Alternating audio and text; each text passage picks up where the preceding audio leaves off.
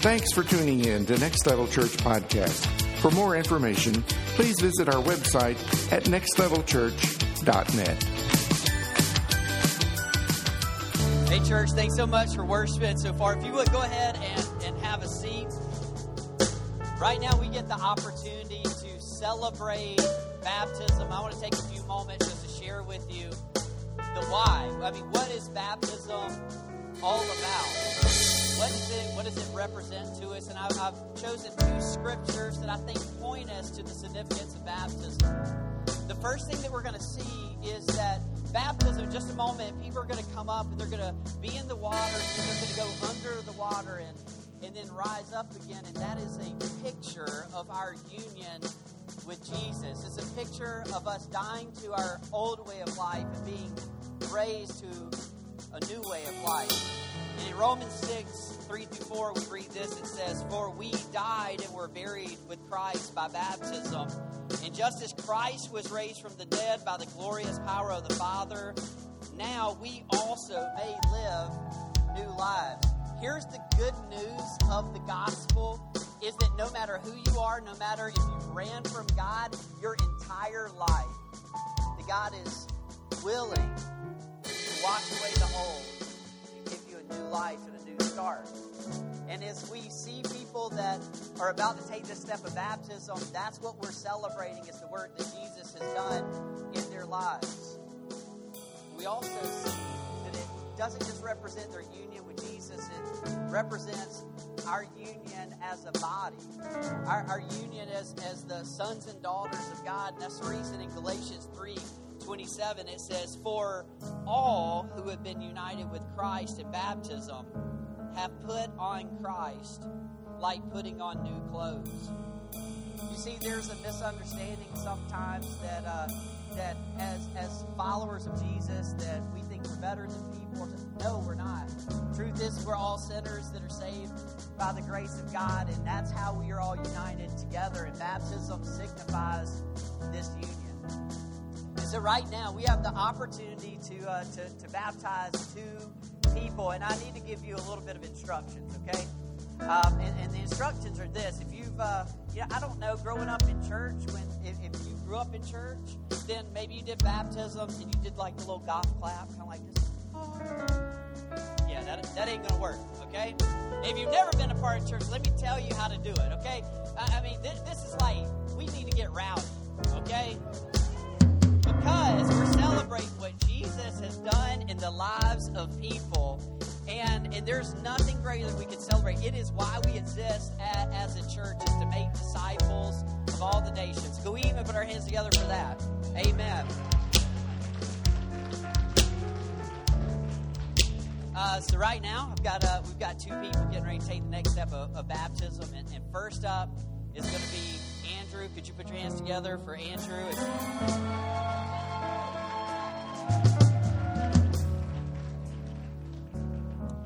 And I want to tell you a little bit about about his uh, his story. So we were talking and meeting. Andrew spent uh, his early years growing up in in the church, but somewhere along the way, because of substance abuse, it took over in his life when he was a teenager, and it held a grip in his life even into adulthood. But somewhere in, the, in that way, he still had family and people that loved him, that were praying for him. And he eventually made his way right here to, to this church. And, and, and during that process, he told me, he said, you know, I, during that whole time of drugs, I just didn't even think that God existed. He says, but then something started to shift. He said, maybe I was like, maybe there is a God. And he started to experiencing something in his life that at first he just couldn't put his finger on what it was. But later he came to realize that it was the conviction of the Holy Spirit. The word conviction means to be cut at the heart. And when he came to that realization that it was the God of the universe that was pricking in his heart to say, I'm still here for you. I still love you. Come back to me. That that realization is what made him say, Yes, I need to give my life to Christ. And so that's why he is here today, ready to celebrate baptism.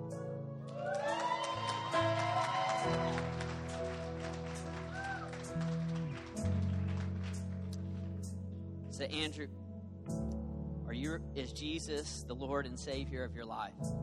Yes, And are you ready to publicly declare that through baptism? I am. Well, it's my privilege to baptize you in the name of the Father, the Son, and the Holy Spirit.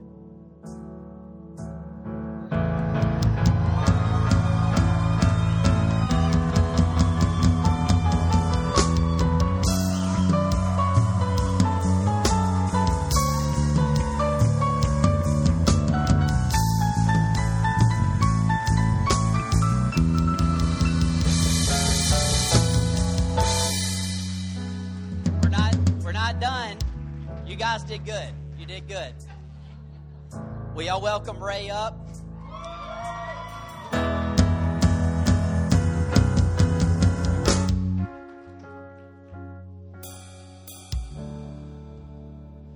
Well, Ray's a little a little bit older than Andrew, just a little bit.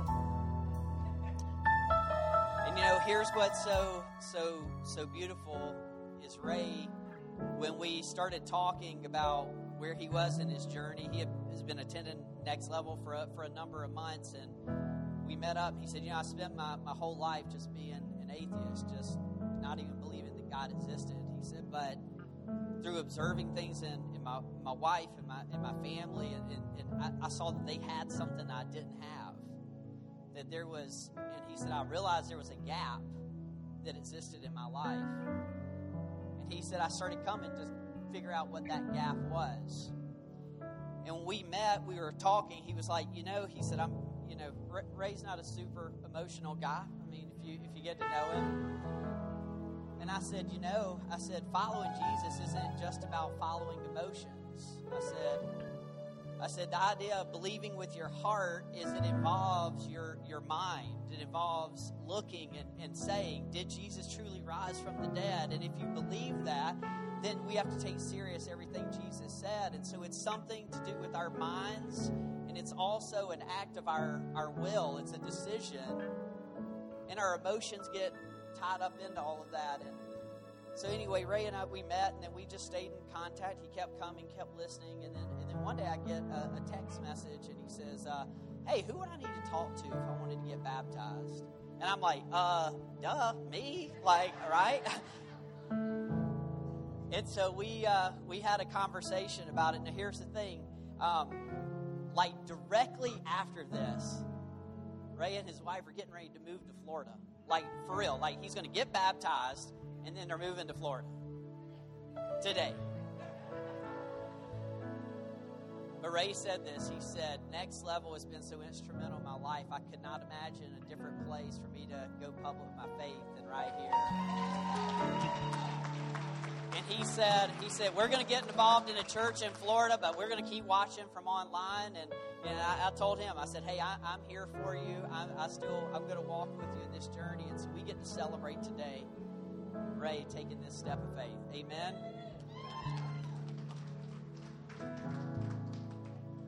So, Ray, is Jesus Christ the Lord and Savior of your life? Yes, He is. And are you ready to publicly declare that through the act of baptism? Yes, I am. It was my privilege to baptize you in the name of the Father, the Son, and the Holy Spirit.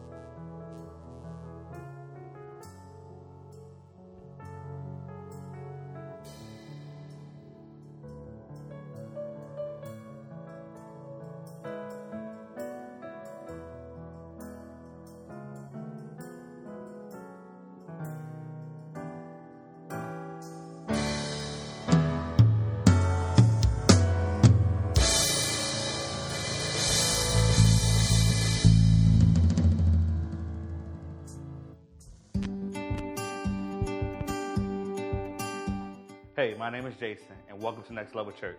Thank you so much for being with us today. Here at Next Level, our mission is to love Jesus, love people, and make a difference. Each month at Next Level, we engage in a monthly initiative called our Make a Difference Project, in which we come alongside one of our strategic community partners to show the love of Jesus through our works. For the entire month of January, we have partnered with PORT, a local emergency homeless winter shelter program. Our goal is to serve the homeless community right here in the 757 by providing food and shelter during these cold winter months. This is the final week for us to sign up to provide and serve for our friends right here in our community. Here's how you can help us successfully reach our goal. We have just a couple of spots left to fill serving on February 8th from 6 p.m. to 9 p.m. or February 9th from 4.30 to 6.30 a.m. and providing a few food items such as lasagna, muffins, and apples. For a full list of what's left be filled, you can scan the QR code located throughout the building. Come on, next level. We are so close to totally satisfying what is needed for this opportunity to serve our community. Thank you for all that you do as we continue to show the love of Jesus to the world. To help us stay in the know, would you help welcome our discipleship pastor, Eric? Man, what a great Sunday. Absolutely love celebrating new life in Jesus. For the next few moments, I want to share some ways that you can uh, stay connected with what's happening right here at Next Level. And I'd like to show and talk about a little bit of their connection to, uh, to, to baptism and discipleship. Uh, the discipleship process is, is pretty simple. It means that we follow Jesus, being changed by Jesus, and we live on the mission of Jesus. And, and the things that we do as a church are ultimately geared toward that, that we're hoping that people will take steps in their discipleship with Jesus. Well, I want to let you know that today is the very last day for you to sign up for a group for this semester. Um, and if you if you don't get signed up today, then you'll have to wait to the opening of our next semester. And groups are a great opportunity for you to uh, to uh, wrestle with faith, to grow in your faith, and wherever you are in your journey, you may be a person that um, you know, finds yourself like uh, like Ray and Andrew uh, did, where they were wrestling with things. And I just want to let you know one of the best contexts you can be in is, a group where you can start rubbing elbows with other people that are following Jesus and and learn about uh, about the faith. And if you're already a follower of Jesus, then being a part of a group can help you uh, to, to grow. It's, uh, we need other people to challenge us in, in our lives to help us uh, pursue after Jesus. So uh, today, last day to sign up. The other uh, thing that today is the last day to sign up for is our next uh, next steps lunch and learn. And it's during this that we we talk about baptism and what's the what's the scriptures behind that. We talk about having faith in Christ. We talk about getting plugged in with groups and finding other ways to, to, to serve. You learn about the history of Next Level and and our, our vision for, for where God is calling us to be. And so, if you would like to participate in that, you need to sign up today. We will provide childcare if that's something that you that you need. Uh, we'll provide a lunch, and we'll have a, have a great time to, together. We'll hang out for about an hour and a half. And so, go ahead and sign up uh, for our next uh, next step. It's going to be happening next Sunday. And then the last thing that I'll share before Pastor Rob comes up is is giving. Do you know that? Uh, it, when we give, what we're doing is we are fueling the mission. Just like a car needs gas, so the mission of Jesus, um, uh, often we have to invest financially. That's one of the ways that we do that. We invest through our, our lives, uh, through serving, but we can also um, invest in the kingdom. And every time that we celebrate baptisms, we're celebrating, and you are a person that has invested um, it through giving that that's something to celebrate because you have played a role, even if it feels indirect, even if you did not know their stories personally, you are a part of, of this journey. And thank you so much for giving uh, generously week in and week out.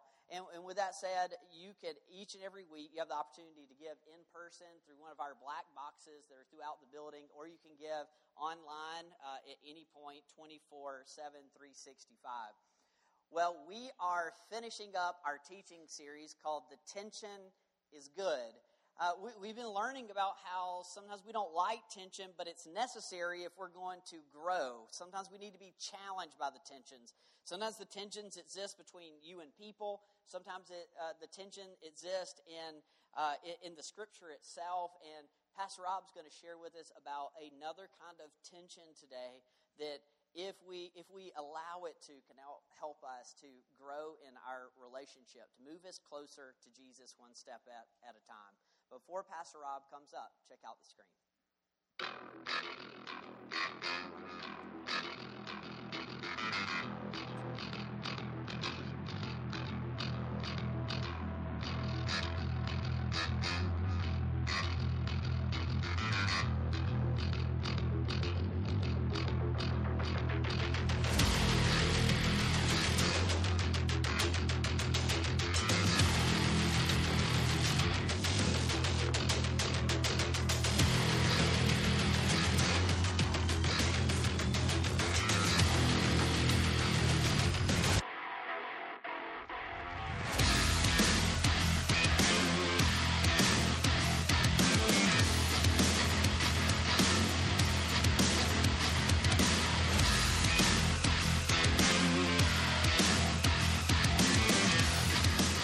And now, let's welcome Pastor Rob.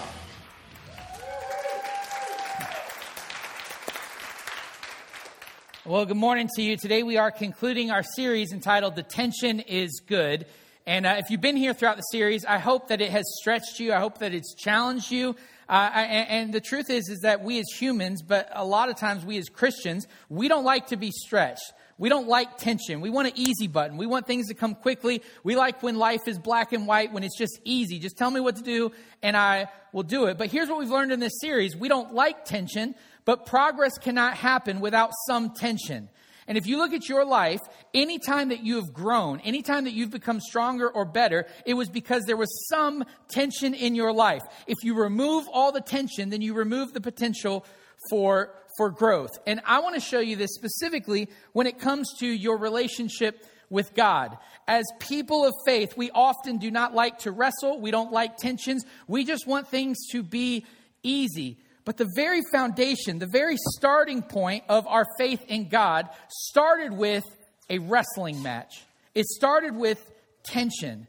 And I'm going to show you how when you apply this, when you when you do what the scripture talks about, I want to show you how it can actually strengthen your faith. But before we do that, we want to honor the text. And the way that we do that is by uh, standing and reading it nice and loud. So I want to invite you to stand to your feet and read with me our theme text for today. It is Genesis 32, 24 through 25. And we like to have a little bit of fun. You'll see two dots between the 32 and the 24. When we see those dots, we just pump our fists and say dot, dot. I want to invite you to do the dot, dot with us. Will you read it with me nice and loud? It says, So Jacob was left alone, and a man wrestled with him till daybreak. When the man saw that he could not overpower him, he touched the socket of Jacob's hip so that his hip was wrenched as he wrestled with the man. Genesis 32, dot, dot, 24 through 25. Now that we've read the text, let's go to God in prayer. Will you bow your heads, close your eyes, and pray with me? God, we come before you and we just thank you that you are God. We admit that, God, we need you. We come into this place with so much baggage, with so much pride, with insecurity, with things that often block us from hearing you. And we ask, God, that you would soften our hearts so that we could clearly hear from you right now. And God, we ask that when we hear from you, that you would give us the courage to do what you tell us to do. Because so often fear tells us to run away. And God, I ask that the words of my mouth and the meditation of my heart be acceptable in your sight. Oh Lord, you are my rock and my redeemer. In Jesus' name, amen. amen. You may have a seat. So a couple times every year, we do a live Q&A in, in these services, in our Sunday morning services. And the way that it works is that uh, you get to text in questions, and then they come up on the screen, and I answer them on the spot. And if you've been at Next Level for uh, at least a year, you've seen one of these because we always do it about two times a year. And every time that we do the Q&A, uh, almost every time, uh, I have two responses that come up to me after the service. The first response, almost every time we do it, someone comes up to me and says, That was fake. That whole thing was staged. There's no way those were real questions. And I'm like, No, I promise you. Like, that, would be an integrity issue if we told you they were live and then we planted the questions. Um, and, and, and I invite them. I say, Hey, come. Come to another service. If you come to the other service, you'll see it's a totally different set of questions because they're being texted in live and on the spot. The second thing that I always hear after we do the Q&A is someone will come to me and they'll say, "I don't know how you do that. I could never stand on a stage and receive these questions and just answer the questions." And so I want to just pull back the curtain and let you know my secret. The way that I, and the reason that I can do the Q&As, it, it comes down to one thing. And I think if you embrace this, you could do a Q&A too. Here's, here's my secret. I'm not afraid of questions. I'm not afraid of questions. I don't think that questions are a problem. In fact, I love questions. If you ask me a question that I don't know the answer to, that just means it stretches my faith and I can go do some research. So anytime someone asks a question, if I don't know the answer, I'm not stumped by that. My, my pride doesn't get in the way. I'm like, that's a daggone good question. Let me do some research and I'll figure it out. I'm not afraid of hearing questions. Here is what I think is a lot more scary than questions. Questions are not scary. What is scary is when people don't have questions. And if you think about in your relationships with the people that are closest to you, when you first started to get to know them, you asked a lot of questions because you were curious and you wanted to get to know them. But then there became a point where you became so familiar with them, you stopped asking questions. And when you stop asking questions, what you are communicating is, I have nothing else to learn about you. But human beings are complex. Human beings are evolving. Human beings have a lot of emotions and a lot of things going on. We will never fully figure out another human being. And it's the exact same thing with God. I am not afraid of questions. I am afraid when people of faith have no questions for God. As if to say, we've got the God of the universe figured out. I grew up in church, therefore I know everything that the Bible has to say. No, that is pride speaking. The God of the universe, you could study him every single day for your entire life, and you still should have more questions. Questions are not scary, at least they shouldn't be. Sometimes they're annoying. Sometimes when people ask questions, I'm like, just shut up and do what you're supposed to do. Like, stop asking questions. But they shouldn't be scary. Questions shouldn't be scary. In fact, questions should be a part of our faith. Uh, my, my friend Jacob, he works in construction and he is newer to the construction scene. And so he is learning a lot on the job. And recently he was working with an older guy and uh, he had to use a tool that he had never used before. And instead of this guy taking Jacob under his wing and teaching him how to do it, he made fun of him. And he said, I can't believe you don't know how to use that tool. He said, I've been working construction since I was 14 years old. Everything I learned about construction, I learned at the age of 14. My friend Jacob is a little bit snarky and he's pretty funny. And so he says, So everything you learned about construction, you learned by the age of 14? And the guy says, Yes. And Jacob says, And you're 50 now? And he says, Yes. And then Jacob said, Man, you wasted a lot of time not learning anything new. but so often in faith circles, it's the same thing. I learned everything I need to learn about God when I grew up going to church. I've heard all the stories. I know how they end. Every time David fights Goliath, David wins. Every Easter, the story's the same. Jesus died, and guess what? He rises again. I know all the stories. That is pride speaking. It is prideful to think that you know everything there is to know about the God of the universe. And because God is living and active, it should lead us to ask questions, to try to figure out things, to wrestle with things of faith and say, hey, I don't have it figured out. I don't understand this. It's okay. It's okay to wrestle. I'm not scared of questions. I would rather have someone ask me tough questions than to discourage them from questioning anything at all. In fact, as a church, I want to embrace questions. When we discourage members of the body of Christ from challenging the status quo or even the fundamentals of our faith, we limit their growth. When we tell people, don't ask questions, just believe, just believe and do what you're told to do, just believe, just have faith, we limit the ability to growth because growth comes through the questioning, it comes through the wrestling. And there are a lot of people who grew up in churches that didn't allow wrestling. They just taught things as black and white and just believe this. But the problem is, is when they are exposed to another idea or another view, their whole faith comes tumbling down. Uh, there's a phrase that if you're not familiar with it, I, I guarantee now that you've heard it, you're going to start hearing this phrase because it is said a lot, especially in church circles. The phrase is deconstructing your faith. It is something that is talked about a whole lot. In fact, just a, a week ago, Monday, uh, it made national news when a former Christian Grammy nominated rap artist named Brady Phanatik Goodwin uh, talked about publicly in a video that he was leaving the faith, he was leaving church, uh, and he was leaving God, that he was stepping away. Now, before you dismiss him as just some hip hop artist, what you need to know is that he was an apologetist for the faith, and he also had a, a theology degree. He had a seminary degree. And it was in seminary where he really started to wrestle with things. He said in his video, he said he, that I compare Christian theology to a Rubik's Cube. I began to look at the faith and say, man, you could turn this Rubik's Cube any particular way and end up with a different understanding. And who can say that that understanding is right or that understanding is wrong?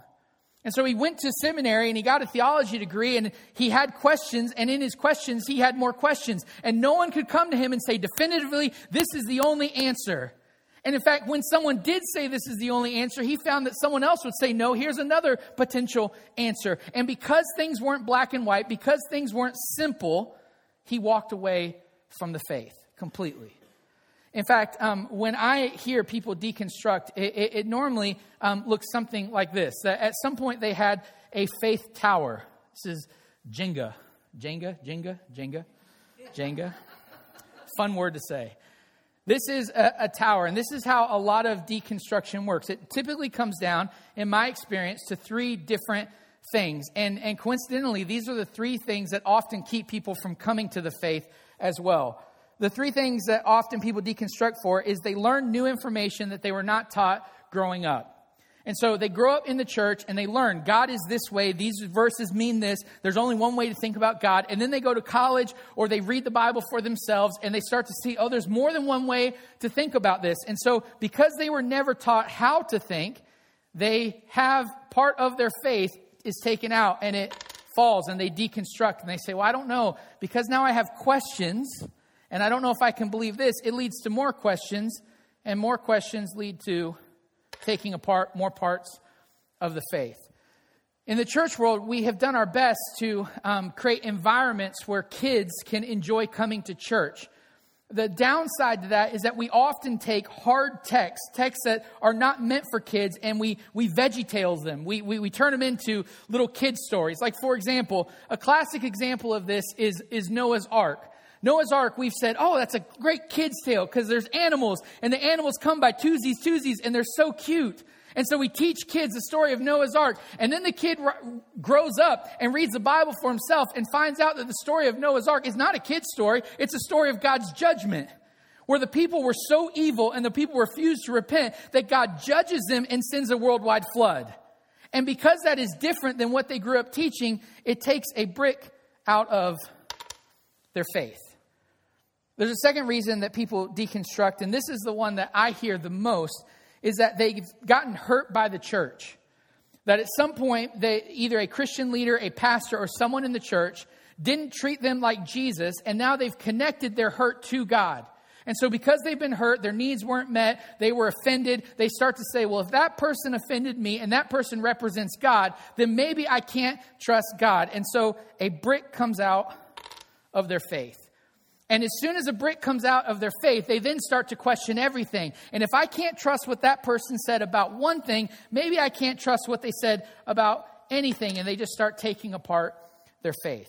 There's a third reason, though, that people tend to dis- deconstruct. And the third reason is something they love does not line up with Scripture, so they change their belief to match what they love. So there's something in this world where they say, I love this. I know the Bible says that this thing I love is sin, but I would rather love this than submit my life to God. And so I'm going to change the scriptures or ignore the scriptures, or I'm going to deconstruct what I believe about faith. And then they start looking for other ways to deconstruct. And they say, well, if I no longer believe that that is a sin, then maybe these other things that I've said is a sin aren't really sin. And they start pulling out the pieces of their faith until eventually the whole thing topples over. And then they're left with this pile of bricks, this pile of Jenga pieces. And so often when people deconstruct, they don't reconstruct anything in its place. They just say, well, because I had questions, because I doubted some things, and I've torn that down, now I'm going to walk away from the faith.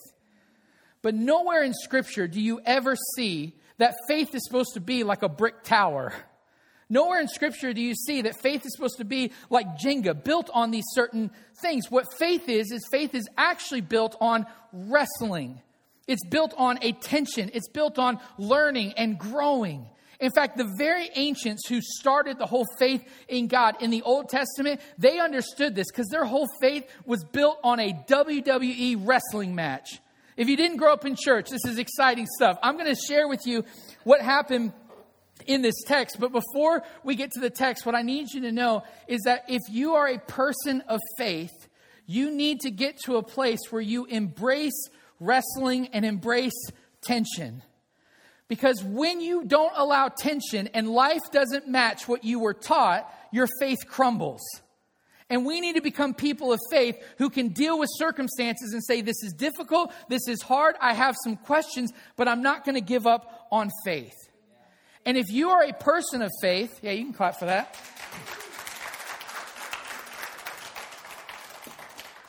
If you're a person of faith, then you can help in this because if you have what you believe to be true and someone comes along and says something that you disagree with, you don't have to fight with them. You don't have to argue. You don't have to get offended.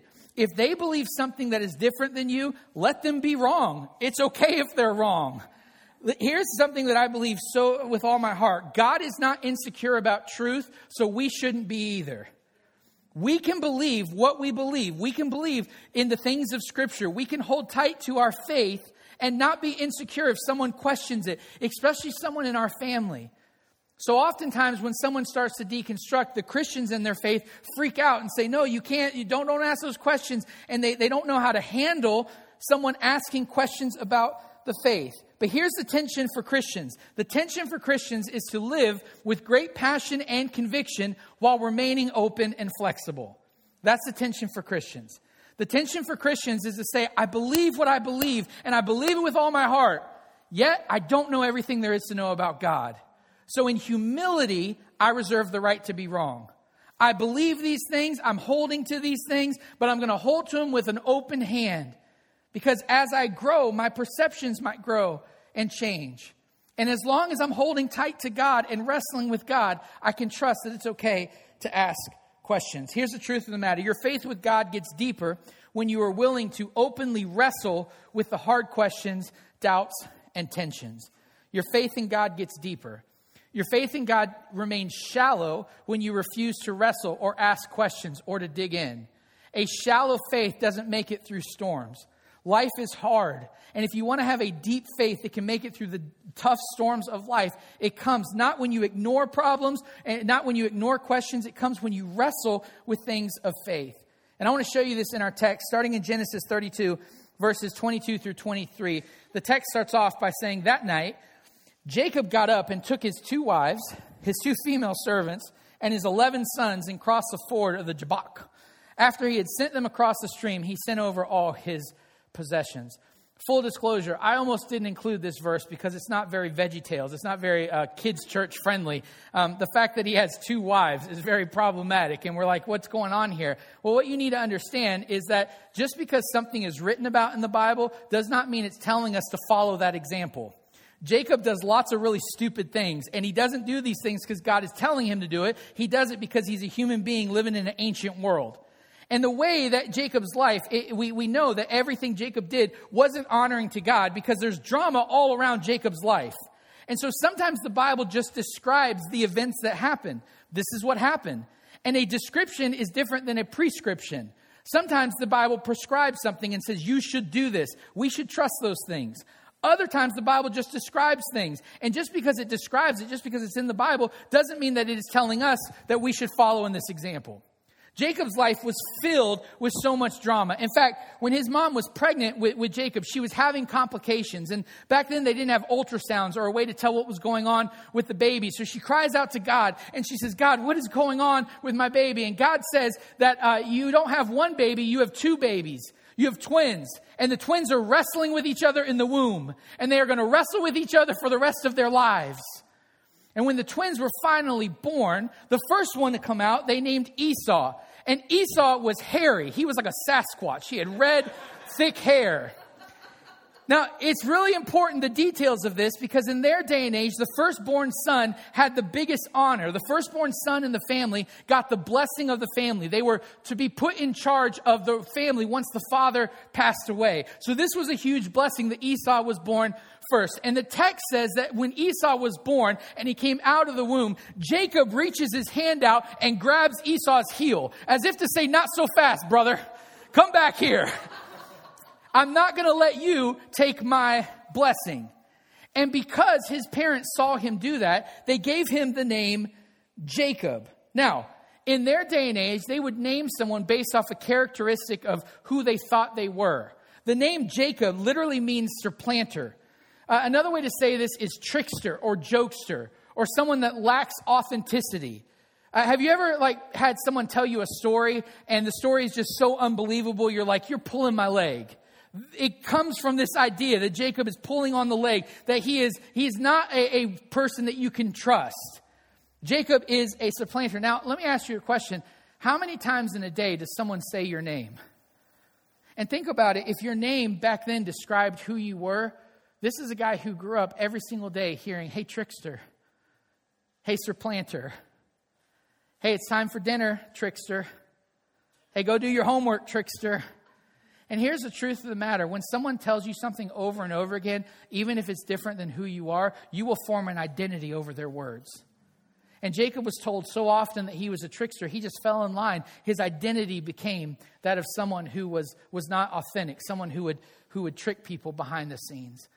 And he lives up to this name. He grows up, and him and his brother have a lot of, of, of conflict uh, but the, the conflict comes to a head because his dad is old and his dad is blind, and his dad is getting ready to pass the blessing on to the oldest son, and the oldest son is his brother Esau. And so his dad calls Esau in, but Jacob tricks him. He gets Esau out of the way, and he kills a goat and puts the goat on his arm so he has fur, and he appears before his dad, and he, he says, Hey, I'm Esau. And his dad says, Well, you don't sound like Esau. And Jacob says, Feel my arm. And his dad says, Oh, yeah, that's my hairy son Esau. You must be Esau. And he gives him the blessing.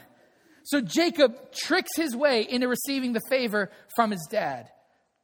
And this upsets Esau, like upsets him so much that he wants to kill Jacob. And Jacob is a coward. The reason that he is a trickster is he does things behind the scenes to manipulate things because he's afraid to face things head on. And when he finds out that Esau wants to kill him, he runs away from the problem. He avoids it. He just takes off. And he goes to a foreign land where he has some relatives. And he goes to live with his relatives. And while he's living with there, he sees a girl and he thinks that she is incredibly beautiful. And so he asks her dad if he could marry this girl, his first cousin. And his and her dad, her dad says, says, Yes, you can marry her if you will work for me for seven years. And Jacob says, Oh, that's worth it. So he works for seven years. But then craziness happens. And this is one of those things that I really wish I could have been like a fly on the wall. I have so many questions that the Bible does not answer. Somehow, because Jacob's new wife, on their wedding night, on the wedding ceremony, some reason she's wearing like a, a, veil like you do in weddings, and he does not notice that the woman that he thinks he's marrying is not the woman that he's marrying. He's actually marrying her ugly older sister.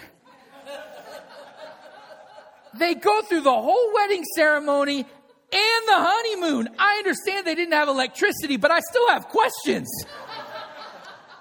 he wakes up the next morning and he looks at his wife and he's like, Dang, you're ugly. Where's my real wife? And she's like, Oh no, you're stuck with me now. We're married. He goes out of his tent and he goes to his father in law and he's like, What's the deal? You gave me the ugly sister. And the dad says, Well, it's not right that you marry the younger, beautiful sister before the older sister. So now, if you'll work for me for seven more years, I'll give you the pretty sister. So Jacob says, All right, I'll work seven more years.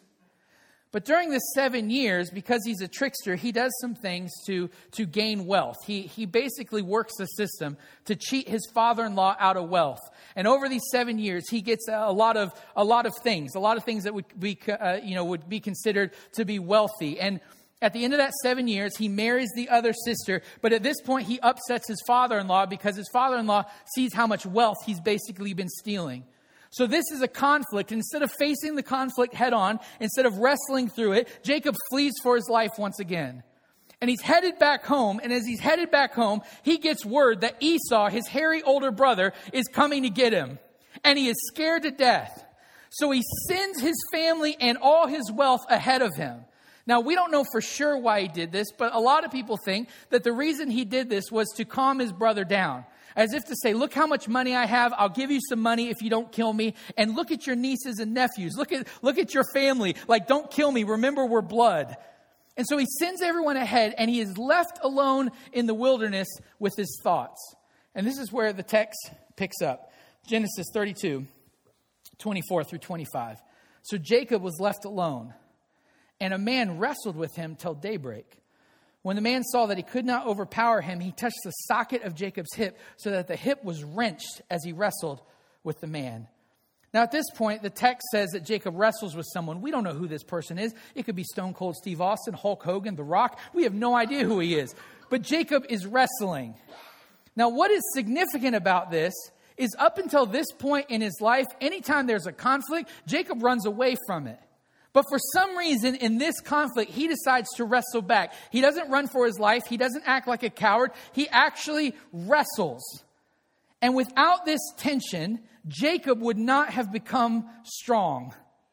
Because his whole life he's been avoiding tension and he's been avoiding difficult conversation and he's been running from things. But this tension he meets face on. And because of it, you're going to see in a second, he actually becomes a great man. But he needed this tension in order for it to become great. Let's look at the text, see what it says next. Genesis 32, 26 through 28. It says, Then the man said, Let me go, for it is daybreak.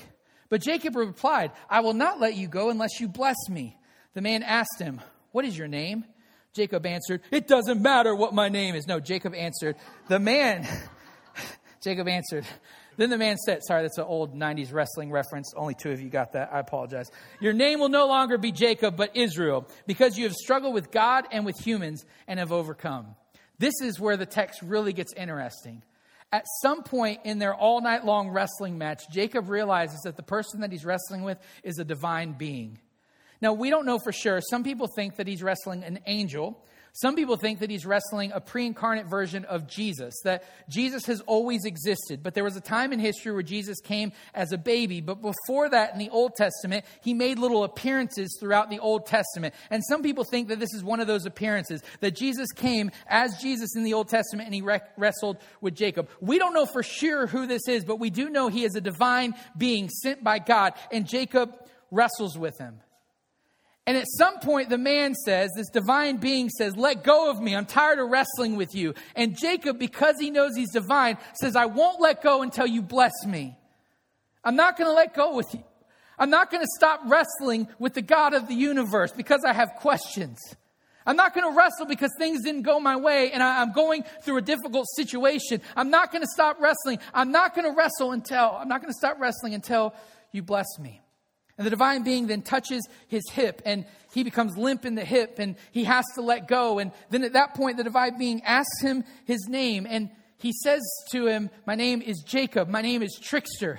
My name is Supplanter. And the divine being says, No, because you've wrestled with God, I'm going to change your identity. You see, a lot of Christians have weak faith because they've never wrestled with God. And if you want to have deep roots, if you want to have a deep faith, it comes not from avoiding the tough questions of Scripture and the tough questions of life, but it comes from facing them head on and wrestling with them. And when you wrestle with God and you come out the other side, you have an identity that is strong and, and, and can withstand the storms of life. Jacob's new name that he is given is the name Israel. Well, what does Israel mean? Israel means he struggles with God. Now, this is very interesting and this is significant because Jacob is, is wanting a blessing from God, and God gives him a new identity. God says, Your identity has been trickster, your identity has been, been jokester, your identity has been a joke, but now because you've wrestled with me, I'm going to give you a new identity, and your new identity is going to be he struggles with God. Uh, one, uh, one rabbi, uh, rabbi, rabbi Matthew Berkowitz, has this to say about this. He says it's not coincidental that the Jewish people carry the title Israel, meaning the one who sees God or one who struggles with God. When do we encounter God's presence today? It is when we wrestle, when we ask difficult questions about ethics and behavior. It is only when we confront the other that we truly rise to our potential and enter into God's presence. Wrestling is the best of who we are as a people. You see, anytime that we have an expectation of God or we've built a faith uh, on God and we learn something that is different, the temptation is to tear it all down and to walk away and say that's difficult. But our whole faith is built on the fact that a man wrestled with God and he came out on the other side. In fact, I remember one time um, I met with a, a Jewish rabbi because I had questions. A lot of the times when I have questions about the Old Testament that I can't find answers to, I run to the New Testament because Jesus says, if you've seen me, then you've seen God. And so a lot of my questions are answered through the New Testament.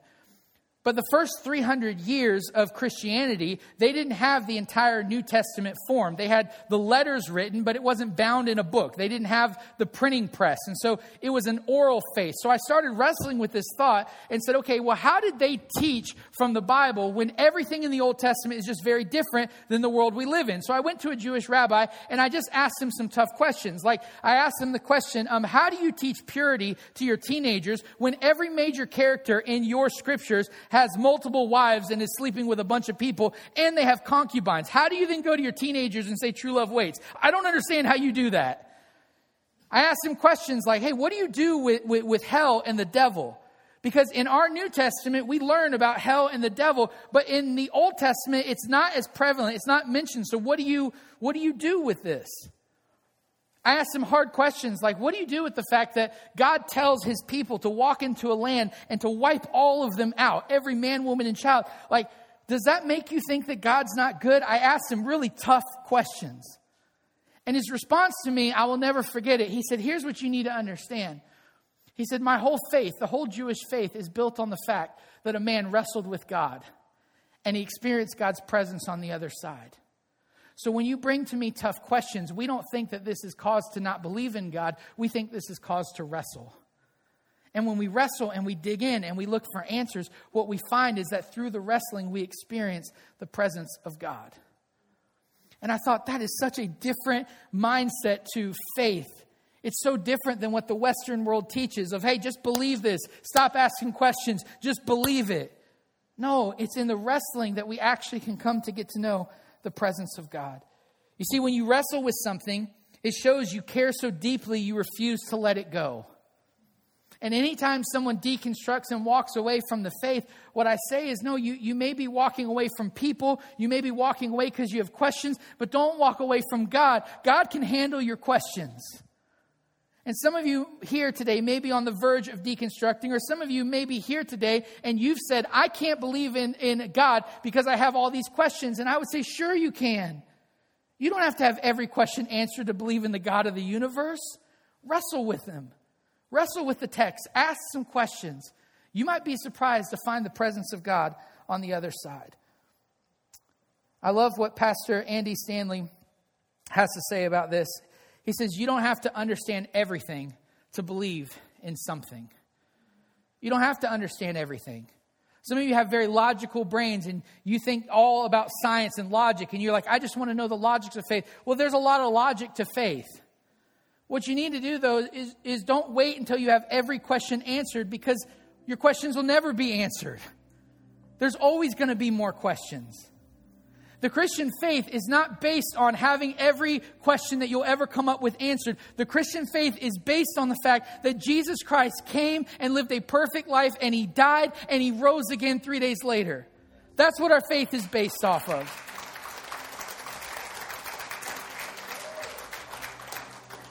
So the only thing that should cause us to doubt our faith is if someday they can, without a shadow of a doubt, dig up some bones and prove that it's Jesus and he didn't rise again. If they do that, then my whole tower crumbles and I walk away from the faith. But until then, we're going to wrestle. Because I believe that Jesus died and I believe he rose again. And so I don't have all the answers, but let's wrestle together. And I, I, don't know why every bad thing has happened to everyone in the world. And I don't know why, why, I don't, I don't know like what happened at the very beginning of, of creation. I, I wasn't there. I don't have all the answers. But what I do know is I have a God who allows us to wrestle with him.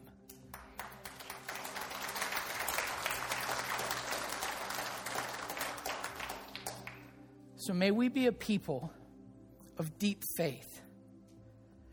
And we, may we know that deep faith doesn't come from shallow answers, but it comes from wrestling. And may we not be afraid when people ask us questions about our faith because God's not insecure, and so we shouldn't be either.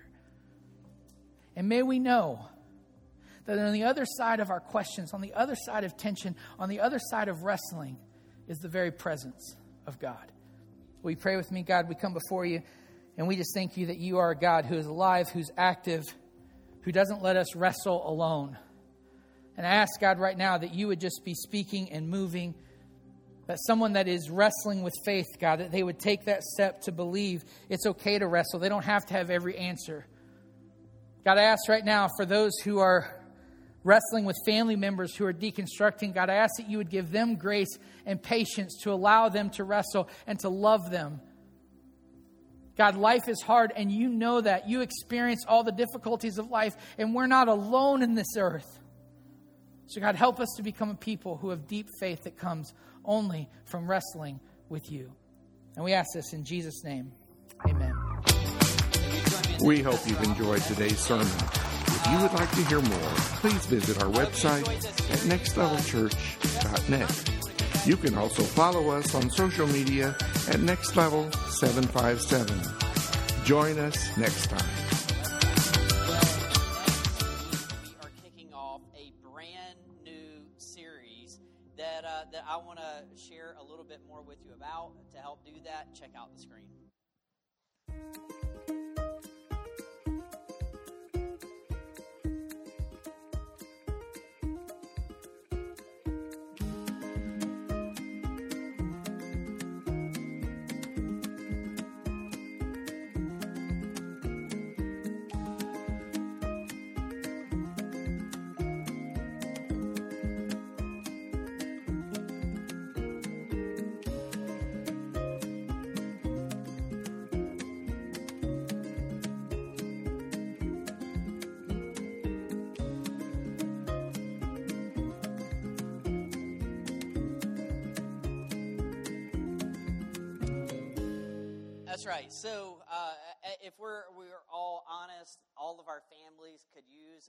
Remodeling in some areas. It doesn't mean that your family is just off the off the rails, but at the same time, we can all look around and say, "Hey, um, how could I? How could our family be better? How could we be more in line with uh, who God's called us to be?" So, we're going to be exploring that starting next week. I hope that you will uh, invite somebody to come. This is a great time as we begin a new series. Invite somebody to come and join uh, to stick around uh, through that whole new series. Also, I'll say this if today was your very first time with us, you are an honored guest, and we would love for you to stick around next level for a while, get to know us, let us have the opportunity to get to know you.